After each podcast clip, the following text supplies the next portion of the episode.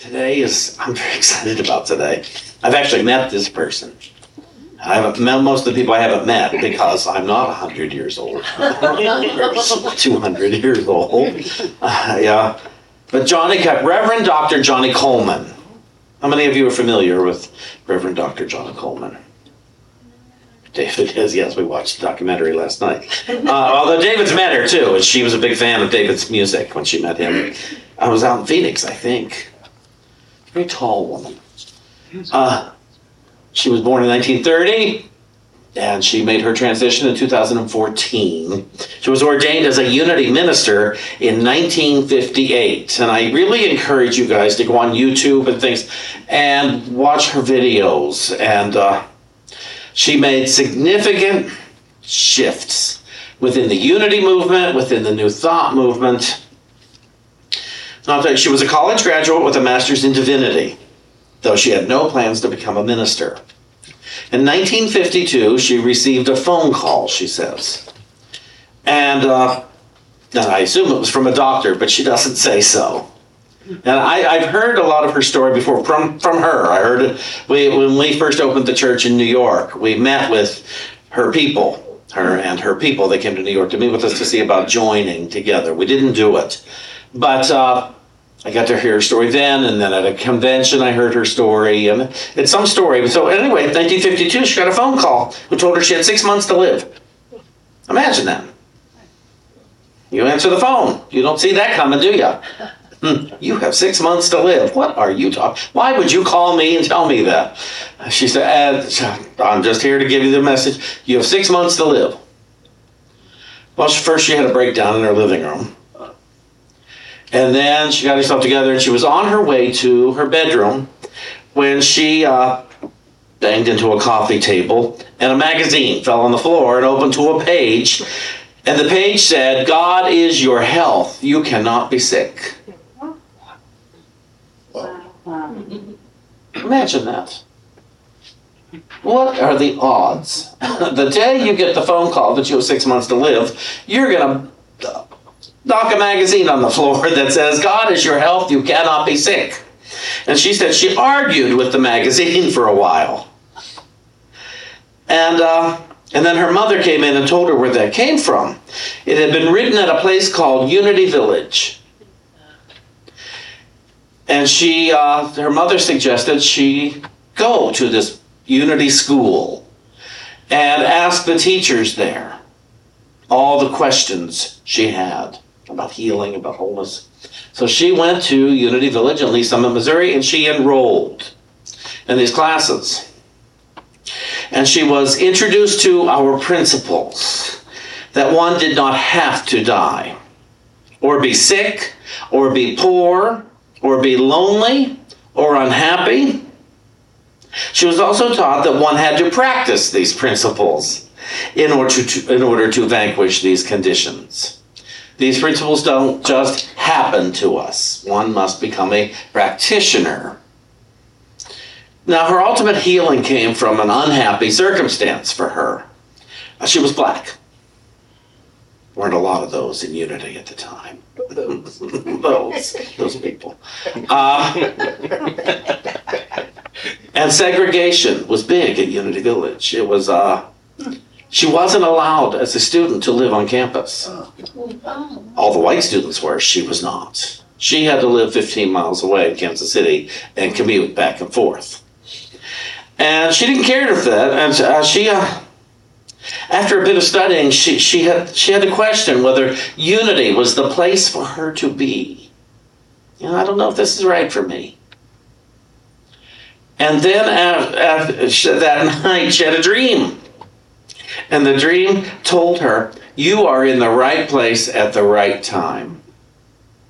And the next day was a big rainstorm. And she drove out to the village and she walked in. She said she threw her raincoat down and she said, I'm quitting. This isn't right. And I don't want to be here. And her fellow students said, What if we take up a petition that you be allowed to live? Here with us. And they did. And the rules changed. It changed. So she was the first black or African American, whichever term you prefer, uh, to live on the grounds at Unity Village. And she was not treated differently. She was a part of her class. And she went on to become an ordained Unity minister in 1950, oh, 1958. And after her ordination, she went to Chicago and she started up a church in her kitchen. Maybe her living room doesn't matter, does it? Really? Which held the most amount of people. And she um, she quickly outgrew her living room, and uh, so she needed needed a place. And she and her friend, and her friend's name was oh, oh I know it. I wrote it down here actually to make sure. Oh, Esther Layton was her friend who went on to become her assistant minister. They went church shopping. They went looking for a place to meet. And they met with this man who was renting a building. And the man said, Well, it's $500 a month rent. And, and uh, Johnnie Colemon, she started to say, Well, we can't. And Esther Layton said, Well, take it. So, well, I guess we'll take it. And I love what Johnnie Colemon says. We had these two very large purses with nothing in them. but we took this church, and soon we filled it up to overflowing, to the point where we had to get a new location. And they, they, they but and they built one, and I think it, it held 250 people. And she ended up doing three or four services Sunday because it filled up so quickly. And they said we got to build a bigger church. Now her thought, I, I, this is this is where if you're paying attention, like she was, she thought let's build a place that holds ten thousand people. Let's just get it done. One service a Sunday. And she said, Thank the Lord, my prayers were not answered. we built a place, uh, 4,000 seats. And uh, they filled it. They filled. They did great things there. They still they're still in it. Called Christ Universal Temple. Where? In Chicago. Christ Universal Temple. She went on. She broke away after serving as president of the Association of Unity Churches. After breaking the sex, or doing her best at breaking all the segregation on the Unity grounds, because she would take busloads of people from her church. Her goal was to give the African American community an understanding of what prosperity is. And she had a very grand church. I mean, uh, when they did the offering, the ushers wore white gloves. People dressed up to come to church to you know to build up that that esteem, self-esteem that we're all worthy of the whole kingdom. It's not based on race, it's based on willingness. It's based on the willingness to see oneself as worthy. And these are the principles. She did great things for the African American community in Chicago and, and took it around. Uh, there's at least 30 now Universal Foundation for Better Living churches nationwide. And that was, became her movement. She broke, after she had served as president of the association, she uh, started her own movement. She broke away from Unity, started her own movement called the Universal Foundation for Better Living. She had her 4,000 seat church, and they they had a good time. I've watched several videos now, and when I met her, I, there, there was a profound power emanating from her. She's very tall. She's a very tall woman, a big wig. Uh, one person in one of the documentaries I watched said, sometimes we just went to see what she was wearing and what hairpiece she might have on that day. And uh, but she told truth principle after truth principle after truth principle. She wasn't talking about race, she was talking about truth principles. How they apply to individuals and uh, to groups. And that's what I admired about her. When I, I spoke on the same bill with her at the International New Thought Alliance, nothing about race in that, it was about truth principles.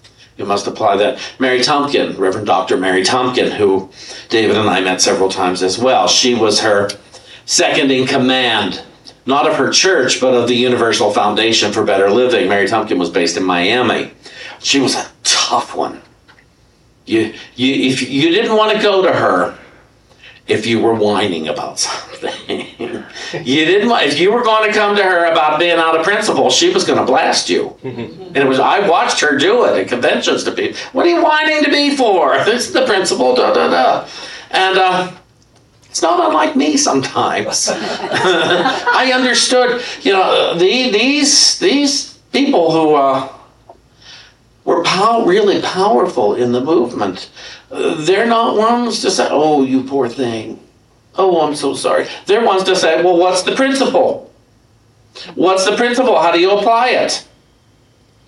And uh, you want a happy life? Well, what's the principle of joy?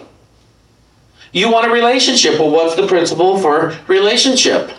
Do you want money? What's the principle for prosperity? If you want this, this, what's the principle? And it's feeling sorry for yourself is not the principle. But what Johnnie Colemon, her name was, you want it? Go to God. You want it? Go to God. Whatever it is you want, go to God. Now, where I come in in all this is what does that mean? To go to God. It's it can no longer be for us to go to an old man in the sky. And it doesn't help to modernize it to go to a woman in the sky.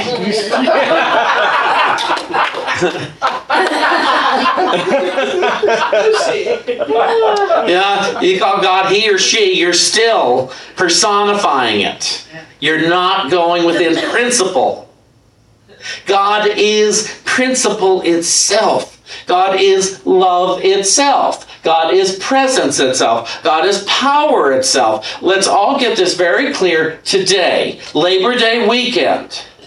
Nowhere does it say God is personality itself. Nowhere does it say God is powerful. It says God is power. So, go to God no longer means go to somebody. It means go to the principle in the principal's office, you will find what you are looking for. That is a cue for our retreat. We have a retreat coming up in November called Finding What You Are Looking For. Three days Thursday, Friday, Saturday, and then Sunday show. Uh, there's, we'll talk about that later. Anyway, go to God. So, if I want a relationship, and I hear go to God, it certainly doesn't mean, oh, please, God, send me a relationship. Because the thing is, if that's what I'm asking for, I'll keep finding the same relationship that did not work before. Mm. Because nowhere in that God principle have I sought to shift myself. The principle is I must shift my thinking. If I want a healthy, wonderful relationship, I have to shift my thinking. I remember uh, I, I was mentoring a uh, this is not about relationship anymore uh, except it is it's about universal relationship i, I remember going I, I mentored a, a minister out of a church outside of boston and it was a predominantly african american church the minister was white the whole board were, were african american women and i sat down with that whole group meaning the board and the minister. And they come, kept come, there were two problems there. They kept coming after him. And I knew part of the problem was he kept seeking their approval rather than to be their minister. And as a minister, you cannot seek the approval of the board. It's a weird relationship because you are their minister. And a church will always test the minister to see if he or she is their minister. But what came up with the board, I said, you uh, you have a lot of stuff where you feel oppressed, don't you? But you, because you are black, you feel. And I said, where are your prejudices? Where's your racism? Where's your bigotry? And the women first, what are you talking about? And I said, where is yours? If you want to end racism, it doesn't start with any particular race. Every race has to end their prejudice in order to end racism. Even if you were oppressed, if you were the oppressed one, you still have to end the oppression within yourself. You still, it all comes down to forgiveness, and forgiveness doesn't, oh, don't worry about it. That's not what forgiveness is. Forgiveness is correct perception. Forgiveness is seeing in truth, in love. And so we cannot perpetuate what was done to us. You know, in my own stuff, in my life, anywhere where prejudice has come towards me, I've had to look at it. And it happened in my own family because, well, I was not the most masculine of children. And my mother had a prejudice about that. And she would come at me. And so I had to forgive that. I had to let it go. That was her foolishness. Later on, she was, wasn't there anymore. I think she would still have preferred that I not be gay. But that was just her stuff. And, uh, you know, that's, oh, that was that old foolish. I can't even call it religious stuff. It wasn't religious. She was afraid of what the neighbors would think. She forgot. I, I could, I'm allowed to be a strong, powerful woman. And so, and then she would have had to judge it. I was brought up to be a racist. I was brought up to be prejudiced of people over religions. I was brought up and I didn't agree with them. Something in me did not agree with these adults around me that I should not like somebody based on their skin color, by what church they went to. And I mean, um, my mother wasn't allowed to date outside the Presbyterian religion. I mean, it was that prejudice. You don't date a Catholic, you don't marry one. That was my grandfather's motto. I got nothing against Catholics. You know, I, uh, I was brought up to believe that we are separate. And I've worked very hard over the years to see how are we the same. And I still forget. I'd be called out right on this pulpit for uh, terms I have used, for words I have used. I woke up when I got called out. I didn't defend. I woke up. Oh, I didn't realize. Sometimes I just thought I was being funny but it wasn't funny to everybody. They hit a button. They hit a button. But you live and you learn. If you're going to get up in front of people, here's the thing you're going to make a mistake. I have one minister uh, years ago down in Florida, she said, Sean, if there's a mistake to be made in ministry, I've made it at least twice. Every single mistake, I've made it at least twice. And I'm working on a third round. But in practicing love, there has to come forgiveness from every side until there are no sides. Go to God. If you want to understand, go to God. And I had an employer who was mad at me because of the way I had spoken to him. But he couldn't spit that out. He was too embarrassed to say it flat out how I had offended him. I had to go to God. In that conversation, silently, I said, God, what's going on here? I, I, what, what is it? I need the truth and I need it now. And I got it. Oh, I misspoke. I, I talked to him in his business as if it were my business. And I hurt his feelings and I offended his sensibilities. And I immediately said, Oh my gosh, I offended you. I misspoke. I should have learned years ago to keep my mouth shut in here, and I didn't. Hmm. I apologize for that. And I watched his shoulders go from here to here. And uh, we were fine always after that. I felt, oh, this is why you go to God. This is why you go to principle. This is why, so that you don't defend, but so that you can get correct perception.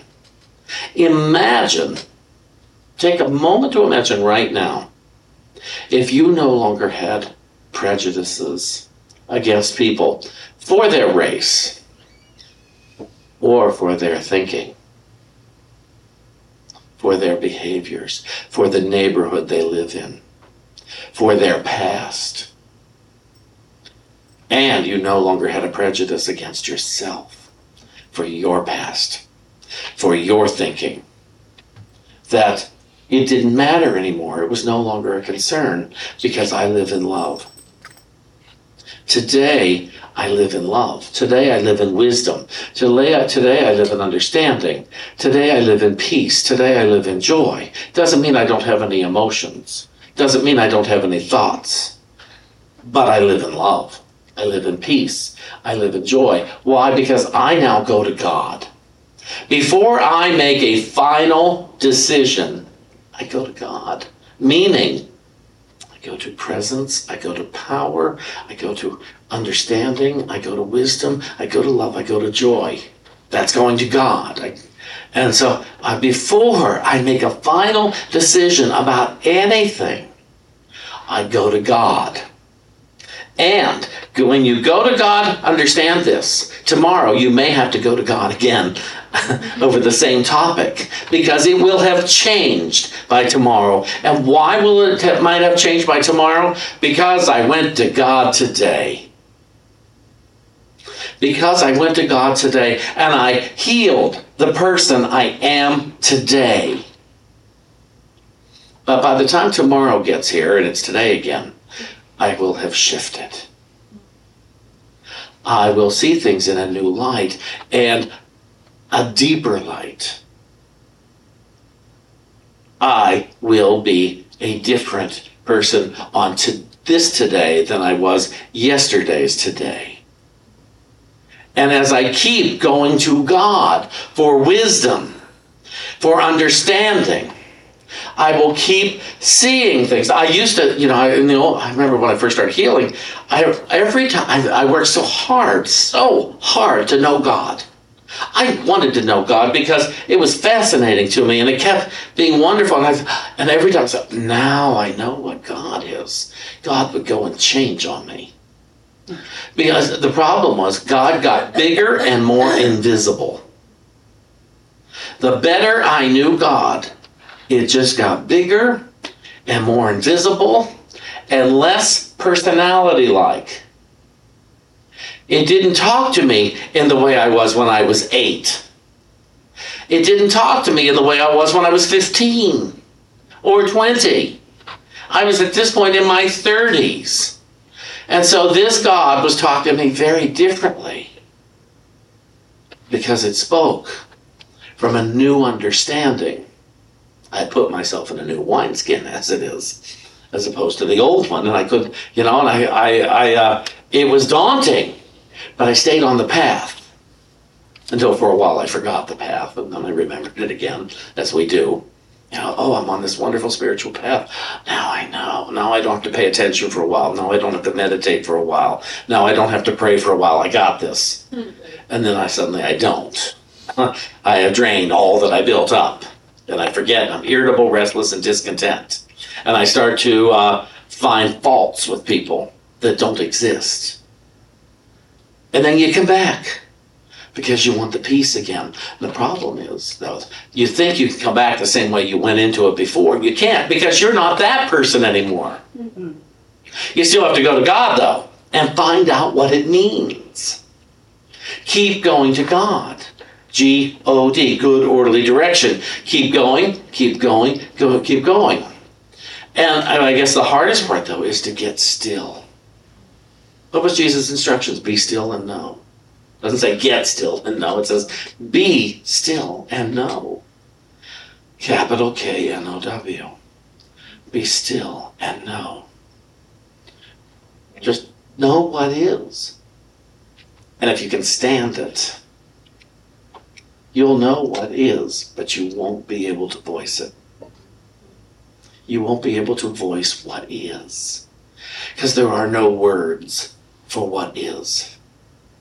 There is beingness in what is.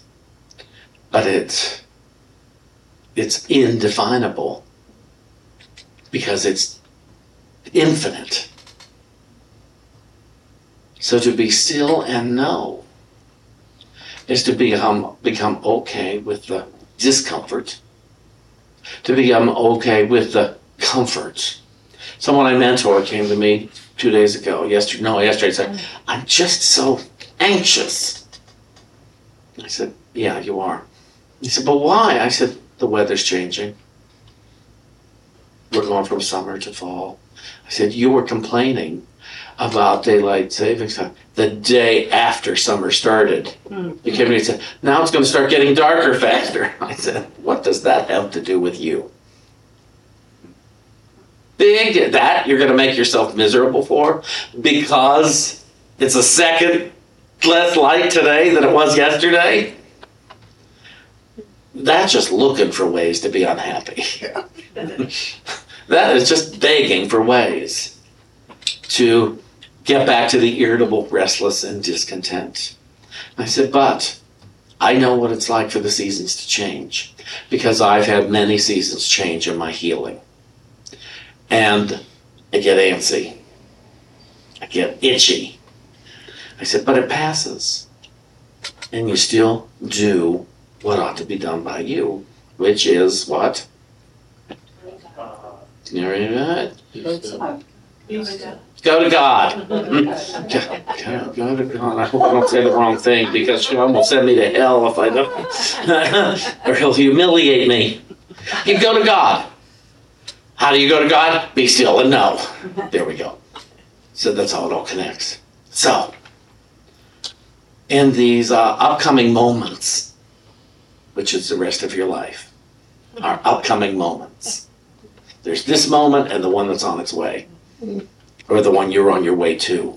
In all these upcoming moments, go to God. If you're thinking about next week, go to God now. If you're thinking about last week, go to God now.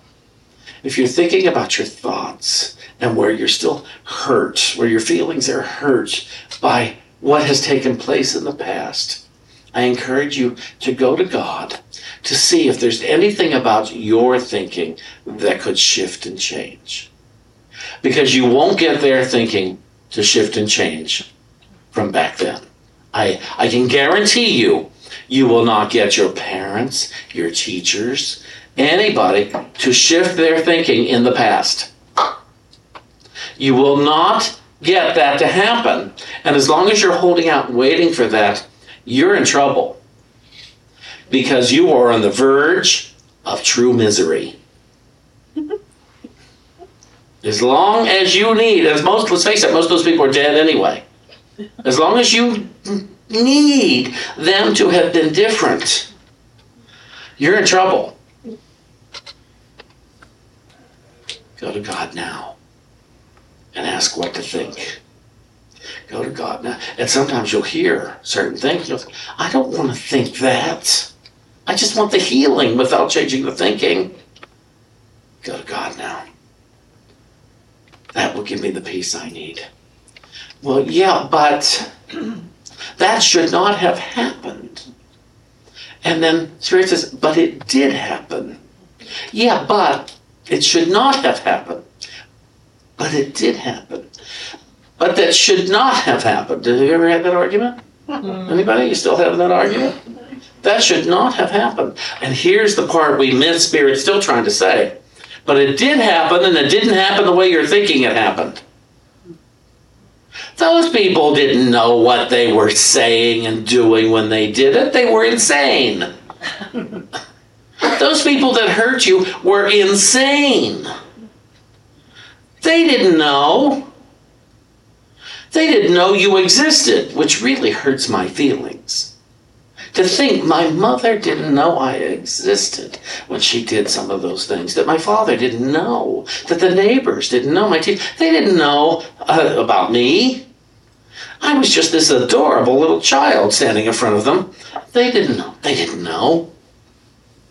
They didn't go to God before they spoke to me. They went to their ego.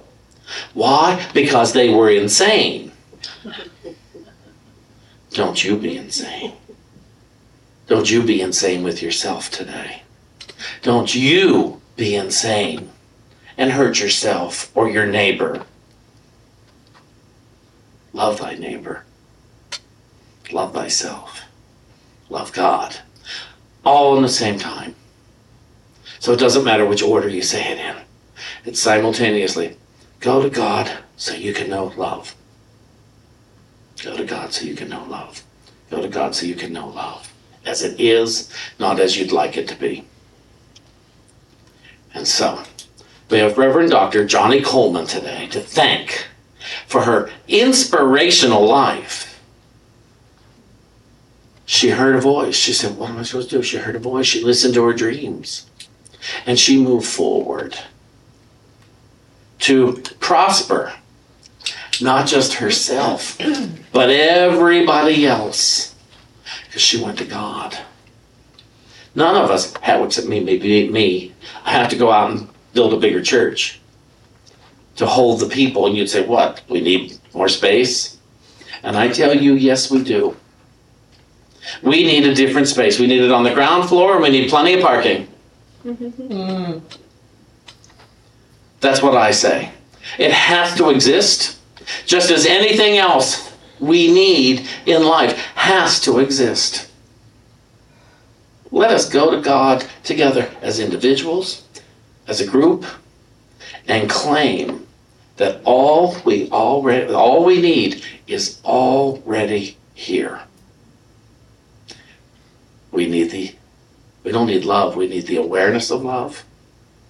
We don't need peace, we need the awareness of peace. We don't need joy, we need the awareness of joy. We don't need anything that we don't already have. So let us give thanks now for this time together, for our ancestors of New Thought, who told us, based on their own experience, based on their own healings, that all healing, spiritual, mental, and physical, exists, and it is in God. Thank you.